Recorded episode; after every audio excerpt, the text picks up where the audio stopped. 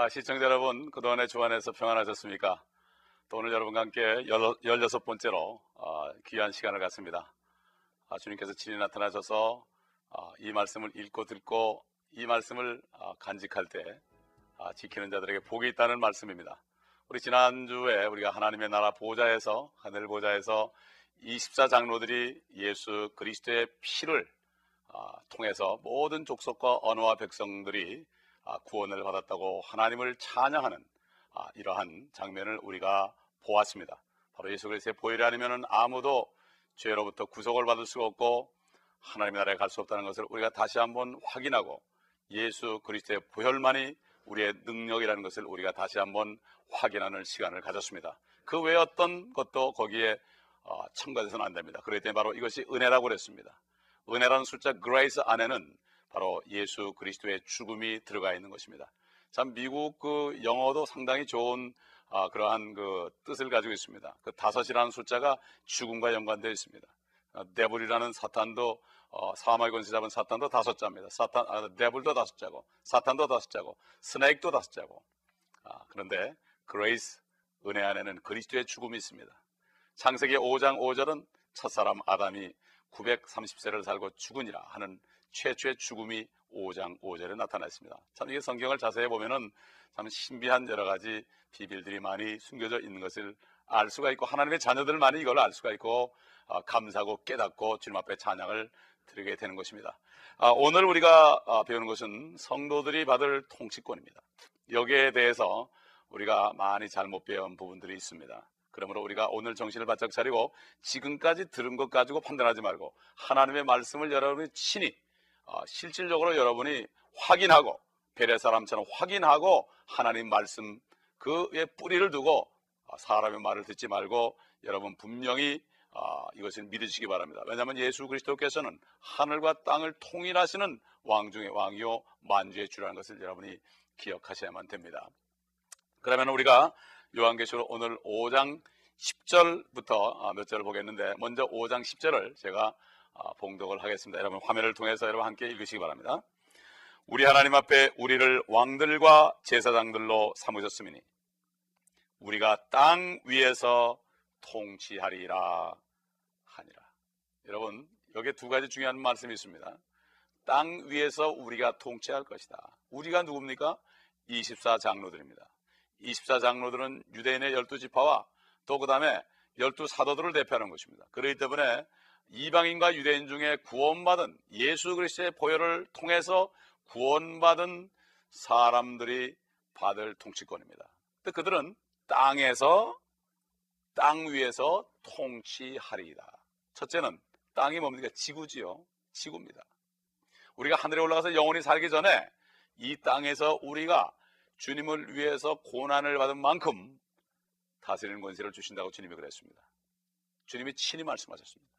그리고 통치는 지금이 아니고 다스릴 것이다 그랬습니다. 근데 많은 성경들, 특별히 그 미국 성경 중에서 American Standard Version 같은 그런 어, 어, 그런 번역본을 보게 되면은 현재 통치합니다 이렇게 되어 있습니다. 현재로 해놨습니다.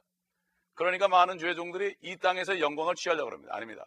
지금은 영광을 취할 때가 아닙니다. 지금은 십자가를 질 때입니다. 우리 주님께서도 이 땅에 오실 때 그랬습니다. 인자가 이 땅에 온 것은 성김을 받으러 온 것이 아니라 오히려 섬기려 하고 자기의 목숨을 대종물로 내어 노래함이라고 그랬습니다.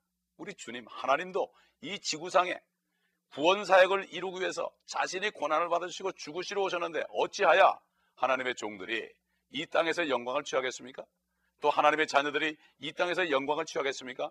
이것은 잘못된 겁니다. 이 시간이 틀린 겁니다. 하나님의 시간표에는 지금 주님이 재림하기 전까지 구원 사역을 우리에게 맡기신 이 기간 동안에는 우리는 십자가를 지어야 되는 것입니다. No cross, no crown. 십자가가 없이는 크라운이 없습니다.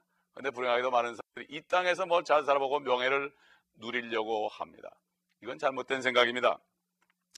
그래서 아, 지금 우리가 아, 주님의 말씀을 들어보겠습니다. 누가복음 14장 27절 한번 같이 보시겠습니다. 이거는 주님이 직접 하신 말씀입니다. 누구든지 자기 십자가를 지지 않고 나를 따라오는 자는 나의 제자가 될 수 없느니라. 주님을 따라갑니다, 많은 사람들이. 그러나 자기 십자가를 지고 따라가야 됩니다. 주님이 명령하신 거 하기 싫어도 해야 됩니다. 복음 전하는 거 하기 싫어도 해야 됩니다. 내가 물질 희생하는 거 하기 싫어도 해야 됩니다. 시간을 희생하는 것도 하기 싫어도 해야 됩니다. 때로는 아내나 자식이나 또는 친족 간에 여러 가지 오해가 생기고 그들과 참 좋은 시간을 많이 보내지 못할지라도 주님의 명령에 복종해야 될 때가 있습니다. 그래서 이것은 영적인 통치가 아닙니다. 지금 영적으로 통치하는 게 아닙니다. 지금은 사탄이가 이 땅을 통치하고 있고 우리는 그 와중에서 우리가 영적인 하나님 나라 안에 거하면서 많은 사람들을 사탄의 수종으로부터 하나님의 나라로 끄집어 들이는 이런 일을 하는 것입니다. 그렇기 때문에 사도 바울이 주는 그리스도시요 살아계신 하나님의 아들이다 그럴 때 바요나 시모나 네가 복이 있도다. 이것을 알게 한 것은 저력이 아니라 하늘에 계신 내 아버지니라 그러면서 내가 이 반석 위에 내 교회를 세우리니 지옥의 문들이 이기지 못할 것이다. 이 땅에 있는 구원받은 성도들은 지옥에 절대 가지 않습니다. 주님이 이미 죄를 도말했기 때문입니다. 그렇기 때문에 우리는 이제는 십자가를 지고 주님을 따라야 됩니다. 십자가를 지고 주님을 따르지 않은 사람은 제자가 될 수 없고 합당치 않다고 그랬습니다. Not worthy of me. 사람들에게는 합당할지 몰라도 나에게는 합당치 않다고 주님께서 말씀하신 것을 우리가 기억해야 됩니다. 사도 바울도 이것을 깨달으시고 디모데 후서 2장 12절에 이렇게 말씀했습니다. 우리 같이 보실까요? 우리가 참으면 우리도 그와 함께 다스릴 것이요. 우리가 그를 부인하면 그도 우리를 부인할 것이라. 그럼 주 예수 그리스도와 함께 어디를 어디에서 다스릴 것입니까? 주님은 오십니다. 이 땅에 오시면 주님은 온 땅을 다스린다고 성경은 말씀하고 있습니다. 이제 앞으로 요한계시록 배워다 보면 나옵니다만 미리 보겠습니다. 요한계시록 11장을 아, 우리가 화면을 통해서 15절 한 절만 먼저 보겠습니다. 그 후에 일곱째 천사가 나팔을 부니 하늘에서 큰 음성들이 있어 말하기를 이 세상의 나라들이 우리 주와 그의 그리스도의 왕국들이 되어 되어서 그분이 영원 무궁토록 통치하시리라고 하더라. 여기 보세요. 이 세상의 나라들 지금 200 몇십 개국이 있죠. 이 세상 나라들이 있습니다. 어떤 나라는 대통령이 다스리고 어떤 나라는 왕들이 다스립니다. 그런데 이 세상 나라들이 우리 주와 그의 그리스도의 나라들이 왕국들이 되어서 왕국이라는 것은 왕이 통치하는 나라를 왕국이라고 그러죠. 그리고 대통령이 통치하는 나라는 나라라고 그러죠. 왕국들이 되어 그분이 영원 무궁토록 통치할 것이다. 그러면 언제 이런 일이 일어날 것입니까? 우리 한번 아, 스가랴서를 다 펴보겠습니다. 스가랴서 14장 1절하고 9절만 보고 여러분 스가랴 14장을 전체를 한번 보시기 바랍니다. 주님이 재림하실 때 일어난 일들이 다 나와 있습니다. 스가랴 14장 1절과 9절을 제가 봉독할 때 여러분 화면에서 함께 보시겠습니다. 그의 발이 그분이 누굽니까? 바로 우리 주 예수 그리스도입니다. 이 땅에 오실 때도 인자의 모습으로 사람의 모습으로 오신다고 그랬죠?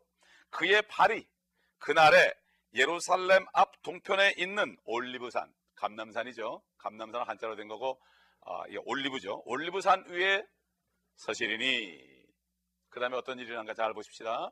주께서는 온 땅을 치리할 왕이 되시리니 온 땅이 그러면 뭐라는 거냐면 the earth 지구입니다. 이 지구에 지구를 다스릴 유일한 왕이 된다. 왕 중의 왕이요 만주의 주라고 그랬지 않습니까? 그 날에는 주님이 재림할 때 그 날 순간에 모든 나라들은 다 주님의 나라가 될 것이고 주께서 계실 것이며 한 분 주께서 계실 것이며 그의 이름 하나만 있으리라 그랬습니다. 여러분 주님이 아기로 베들레헴에 태어났을 때 한두 어, 살쯤 됐을 때 동방 박사들이 왔죠. 헤롯 궁전에 갔을 때 물었습니다. 서기관들이 헤롯에게 유대 땅 베들람에서 난다고 그랬죠. 그러니까 이 동방박사들이 거의 2년 동안에 걸쳐 왔습니다. 2년 동안 별을 보고 왔단 말입니다. 그래서 두 살 아래는 다 죽인 겁니다. 헤롯이.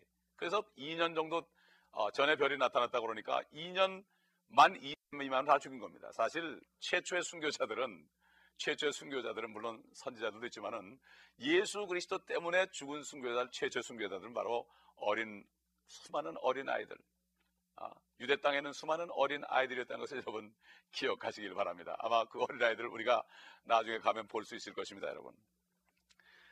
그 다윗은 아, 이렇게 얘기했습니다. 그 당시에 그 헤로당이 그 예수님이 났을 때 막 열방이 분노하고 어, 자기 왕권을 뺏길까봐 그랬죠. 그래서 막 그냥 주님을 죽이려다 보니까 두 살 아, 이 아래로 아이는 다 죽였죠. 그 다윗이 아, 이렇게 시편의 2편에 아, 증가한 것을 우리가 볼 수 있죠. 이게 바로 이런 말씀입니다. 시편 2편 1절과 4절과 6절과 12절. 우리가 시간이 없으니까 다 읽지 않고 여러분이 나중에 찾아보시기 바랍니다. 읽겠습니다. 어찌하여 이방이 분노하고 백성들이 헛된 일을 꾀하는가? 하늘에 앉으신 분이 웃으실 것이요. 주께서 그들을 조롱하시리로다. 내가 나의 거룩한 산 시온 위에 거룩한 산 땅에 있는 시온이 예루살렘입니다. 시온 위에 내 왕을 세웠도다. 그 아들에게 입맞추라. 아들이 누굽니까? 바로 하나님의 아들 예수 그리스도죠. 왕으로 신 분입니다. 그렇지 않으면 그가 노하실 것이요. 그가 조금만 격분하셔도 너희가 그 길에서 망하리라. 그를 신뢰하는 모든 사람은 복이 있도다. 여러분 예수 그리스도만을 신뢰하시기 바랍니다. 세상에 어떤 누구도 신뢰할 자가 없습니다. 왕들도 신뢰할 자가 못 됩니다. 대통령들도 신뢰할 자가 못 됩니다. 권세자들도 신뢰할 자가 못 됩니다. 하나님만이 참되시고 모든 사람은 거짓말쟁이고 우리를 도울 능력이 없습니다. 우리를 도울 능력이 없는 인간들을 의지하지 말라고 그랬습니다. 그 때문에 영원하시고 전능하신 하나님만 의지하시고 다시 오실 예수 그리스도만 의지하는 사람이 복이 있다는 것입니다. 그분은 오십니다. 이 땅에 오십니다. 그러나 많은 사람들은 지금 믿지를 않고 있습니다. 미국 교계의 90% 되는 이상 되는 목사님들이 미국에 아, 아, 주님께서 이 땅에 오시지 않는다고 합니다. 이미 하늘 보좌에서 통치한다고 말씀하십니다. 하늘 보좌에서 주님은 지금 하나님 보좌 우편에서 제사장으로 계십니다. 대제사장으로. 이제 오실 때 왕이 되는 것입니다. 선지자로 이 땅에 와셔서 복음을 전하다 죽으셨습니다. 두 번째로 대제사장으로 지금 우리를 위해 충보하고 계십니다. 이제 세 번째로 이 땅에 심판주로 오시며 우리를 하늘로 데려가신 후에 7년 후에 환란 후에 심판주로 이 땅에 오셔서 예루살렘에서 다윗의 보좌를 이어서 약속대로 아브라함의 약속대로 결국은 주님께서 통치한다고 성경은 말씀하고 있습니다. 여러분 기억나십니까? 누가복음 19장 15절로 17절 보게 되면은 주님이 비유를 하나 했죠. 어떤 귀인이 왕권을 받아오려고 먼 나라를 갔다. 그런데 자기가 그 한 문화씩을 종들에게 어, 줘가지고 주었습니다. 그래서 그 문화를 가지고 장사하라고 그랬습니다. 그런데 다시 그분이 돌아왔죠. 돌아와서 얼마나 장사하고 보니까 첫 번째 사람이 와가지고 어, 내가 당신이 준 한 문화로 열 문화를 남겼나이다. 그러니까 주님이 뭐라 했습니까? 잘하였도다. 착한 종아. 네가 아주 작은 일에 신실하였으니 열 고울을 다스리는 권세를 가지라. 여러분 지난번에 얘기한 것처럼 오래전에 말씀드렸을 겁니다. 다시 기억을 되살립니다. 여기 한 문화가 영어로 파운드입니다. 파운드는 무게 단위도 되고 또는 돈의 단위도 됩니다. 원래 문화라는 것은 어, 헬라와 미나로부터 왔죠. 그게 많이가 됐습니다. 열 사람에게 똑같이 나눠준 거죠. 어, 아주 주님 앞에 간절히 기도할 때 주님께서 저에게 어떤 깨달음을 주셨습니다. 여러분 믿음대로 하시기 바랍니다. 성경 한 권을 그냥 주신 겁니다. 1파운드밖에 안 되는 성경 한 권을 우리에게 주셨습니다. 이걸 가지고 장사라고 그랬습니다. 장사라는 표현이 영어를 보게 되면 아큐파이입니다. 오큐파이라는 것은 차지하라는 겁니다. 여러분 기억나십니까? 아브람 보고 그랬죠? 롯이 떠난 다음에 홀로 남았을 때 동서남북을 바라보라. 네가 바라보는 땅이 네 땅이 될 것이다. 가난 땅이죠. 그리고 가로 세로로 이 땅을 걸어라.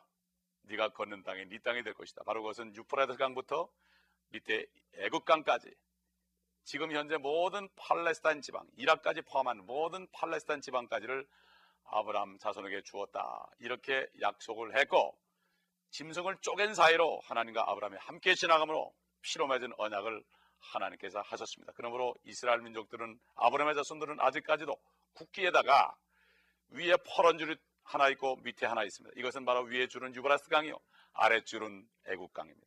가운데 있는 다윗의 별은 바로 예수 그리스도 메시아가 이 땅에 다윗의 보좌에 앉아가지고 그 약속하신 아브라함의 약속하신 그 팔레스타인 땅을 다 차지하고 거기서 다스릴 것이라는 믿음을 가지고 있는 국기입니다. 우리가 이 이스라엘 국기를 볼 때 그것을 볼 수 있어야만 됩니다. 그래서 주님께서는 자기가 왕이 돼가지고 다스리는 것을 원치 않은 사람들을 다 죽이라고 그랬습니다. 누가복음 계속해서 19장에 보게 되면 그런 말씀이 나옵니다. 그렇기 때문에 주님께서는 구체적으로 말씀했습니다. 우리가 이 땅에 있는 동안에 이 땅에서 다 누릴 것을 누리지 않고 주님을 따라가게 되면 주님께서 이 땅에서도 백배로 주고 나중에 오는 세상에서는 영생을 주신다고 그랬습니다. 나중에 휴거된 성도들이 이 땅에 고생하며 정말 주님에서 목숨을 바치고 고난을 당한 사람들은 주님과 함께 다시 내려와 가지고 이 땅을 다스리다가 천년 동안 다스리다가 영광스럽게 다스리다가 이 땅에 70년 80년 동안 고생한 것 보상을 받다가 나중에 마지막 심판이 끝난 다음에 그때 새 예루살렘에 신혼방에 우리 주 예수 그리스도와 함께 신혼부부로서 보석이 열두 보석 기초석이 있고 열두 진주문이 있고 기런 도성이 아, 정금이고 이런 새 예루살렘 1만 2천 스타디움 가로 세로와 높이가 1만 2천 스타디움 되는 1200마일 정도씩 되는 이러한 큰 도성에서 영원토록 하늘에 있는 새 예루살렘에 산다고 하나님 말씀을 증가하고 있습니다. 그렇기 때문에 우리는 이 땅에 있는 동안에 십자가를 지른 만큼 참은, 참은 만큼 주님과 함께 다스리는 권세를 줬기 때문에 어떤 사람들은 모든 것을 다 버리고 주님의 일을 하는 것입니다. 저도 35살에 됐을 때 이것을 깨닫게 하시고 주님께서 한 영혼이 천하보다 귀하다는 사실을 깨닫게 하시고 저희 아들을 달라고 주님 말씀하셨을 때 제가 안 된다고 그랬습니다. 주님이 몇 억 불을 준다고 그랬습니다. 안 된다고 그랬습니다. 제 안에서 그런 음성을 들으셨습니다. 그때 주님께서 처음으로 한 영혼이 천하보다 귀하다는 사실을 깨달았습니다. 저는 비즈니스를 전공했습니다. 그러나 그때부터 나의 사업의 목표는 바뀌었습니다. 한 영혼을 구하면 천하를 얻는 것보다 더 크기 때문에 영혼이 죽지 않는 하늘에 데려가기 때문에 그때부터 주님께서 동역자가 되달라고 해서 지금까지 동업을 하고 있습니다. 옛날에 사람과 동업할 때는 그 사람은 내 사업을 다 가져갔지만 주님은 절대로 거짓말하지 않고 사기를 치시는 분이 아니었습니다. 주님께서는 지금까지도 저와 함께 동역을 가지고 있고 나는 복음을 뿌리고 또 물을 주면 주님은 자라게 한다고 그랬습니다. 바로 이것이 얼마나 큰 동역자입니까? 우리가 3분의 2를 할 수가 있고 주님은 3분의 1을 하는 이런 동역자이기 때문에 주님께서는 우리에게 갚아주십니다. 여러분 세월을 어, 사서 얻으라고 그랬습니다. Redeem your time 그랬습니다. 우린 세월을 아껴서 이제는 주님의 일을 하는데 투자해야 될 것입니다. 우리 계속해서 11절부터 보겠습니다. 내가 또 보니 그 보호자와 짐승들과 장로들을 둘러선 많은 천사의 음성을 들었는데 그들의 수가 만만이요 천천이라 큰 음성으로 말하기를 죽임을 당하신 어린 양이 권세와 부귀와 지혜와 힘과 존귀와 영광과 찬송을 받으시기에 합당하시도다 라고 하더라. 또 내가 들으니 하늘과 땅과 땅 아래와 바다에 있는 각 피조물과 그 안에 있는 만물이 말하기를 보호자에 앉으신 분과 어린 양에게 찬송과 존귀와 영광과 권세가 영원 무궁토록 있을지어다 라고 하더라. 그때 내 짐승이 말하기를 아멘 하고 스물네 장로가 엎드려 영원 무궁토록 살아계시는 분에게 경배하더라. 동물들도 찬송합니다. 여러분 아시죠? 동물들도 하나님을 찬송합니다. 새들도 찬송합니다. 소들도 찬송합니다. 하나님께서는 발라함이 발락을 따라 물질의 유혹을 받아서 이스라엘 민족을 저주하려고 갈 때 아, 결국 발람에 타고 가는 나귀가 입을 열어서 발람을 책망한 것을 우리가 기억합니다.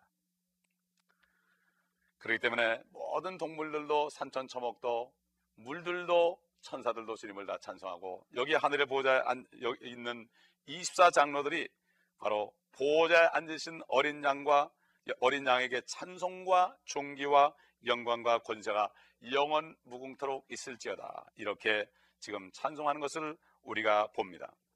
여러분 주님이 예루살렘에 이제 낙이 타고 입성하실 때 사람들이 나뭇가지 아, 자기 겉옷을 다 깔아놓고 나뭇가지를 어, 거기다 펴놓고 종려 가지를 들고 호산나 호산나 주의 이름으로 오시는 이여 그러면서 찬송을 했습니다. 어린 아이들이 찬송했습니다. 그러나 옆에 있는 사람들이 어, 어른들이 그들의 입을 막으려고 그랬습니다. 그럴 때 주님께서는 이렇게 말씀했습니다. 아, 누가복음 19장 40절 보면은 이 사람들이 침묵을 지킨다면 돌들이 즉시 소리 지르리라. 사람들이 찬송을 안 불러도 돌들이 소리 지를 것이라고 주님은 분명히 말씀했습니다. 여러분 기억하십니까? 바울과 신라가 빌립보 지방에서 복음을 전할 때 점치는 귀신이 들린 어떤 여인, 그 여인이 옆에서 너무나 귀찮게 보니까 어, 미래한 종이라고 계속 그를 높여줬습니다. 교만하게 만든다고 그랬죠? 그럴 때 그 귀신을 쫓아냈습니다. 그럴 때 그가 결국 점친을 하지 못하게 되니까 어, 사람들이 그를 어, 결국은 소송을 걸어가지고 아, 그 주인이 그를 감옥에 쳐넣습니다. 그 감옥에 깊은 감옥에 바알과 신라가 아, 들어가서 상처투성해야 돼가지고 아, 그들이 거기서 있었습니다. 이 바알과 신라는 그 깊은 감옥에서 아, 여기 사도행전 16장 26절 보게 되면은 아, 참 하나님을 찬송하고 기도했다고 되어 있죠. 한번 같이 읽어볼까요? 어, 사도행전 16장 26절 보면은 그때 갑자기 큰 지진이 나더니 감옥의 기반이 흔들리고 모든 문이 즉시 열리며 각 사람에게 채워졌던 사슬이 풀려지더라. 이렇게 참 아, 여기 보면은 어, 요한계시록 5장 14절 보면은 아, 13절에 이미 그 어, 24장로들이 찬송을 할 때, 천사들이 찬송을 할 때, 그럴 때에 결국 내 짐승이 아멘했다고 그랬습니다. 아멘했다. 어? 그러면서 24장로들이 엎드려서 영원 무궁토록 살아계신 하나님께 경배했다고 그랬습니다. 저는 믿습니다. 사도 바울과 신라가 깊은 감옥에 갇혀서 기도하고 찬양했을 때 분명히 하늘 보좌에 있는 내 생물이 아멘 했을 것입니다. 그럴 때 하나님께서는 그 기도를 받으시고 지진을 일어나게 했을 것입니다. 참 요즘에 보면 셀루라 폰 가지고 다 통합니다. 아, 참 우리는 하나님과 직통 전화가 있습니다. 우리가 입을 벌려서 예수 그리스도의 이름을 찬양하고 예수 그리스도의 이름으로 기도하면 하늘 보좌에 모든 것이 상달되는 것을 절대로 잊어버려서는 안 됩니다. 그럴 때 우리가 어디 있든지 무소부지하신 하나님의 그 영광스러운 보좌를 바라보면서 낙심하지 말고 살아야 될 것입니다. 아, 여러분 마지막으로 권면드리고 싶은 것은 우리가 조금 보면 되게 한 달에 한 번씩 성, 성찬식을 합니다. 주의 만찬을 하죠. 떡과 잔을 가지고 주의 몸을 상징하는 떡과 주의 피를 상징하는 잔을 들고 우리가 주님의 은혜에 감사하는 시간을 갖습니다. 사도 바울은 그 고린도 교회 성도들에게 권면합니다. 그들은 그날만 되면은 와서 어, 거기서 잔뜩 먹고 포도주를 먹고 아, 이렇게 무질서하게 한 것을 보면서 아, 그들이 아, 사도 바울이 그들에게 권면한 것을 봅니다. 이 떡과 잔에 참여하는 사람마다 주의 오심을 주의 죽으심을 그분이 오실 때까지 선포하라고 그랬습니다. 이 떡과 잔을 합당치 않게 먹고 마시는 사람은 자기 죄를 먹고 마시는 것이라고 고린도전서 11장에 쭉 뒷부분에 가면 나오죠. 우리가 성찬식을 할 때마다 꼭 목사님들이 읽지 않습니까? 아주 너무나 익숙해 있습니다. 주님께서 친히 사도 바울에게 전해준 것이라고 사도 바울이 증거를 합니다. 그렇기 때문에 그렇게 합당치 않게 주님의 죽으심을 증거하는 게 뭡니까?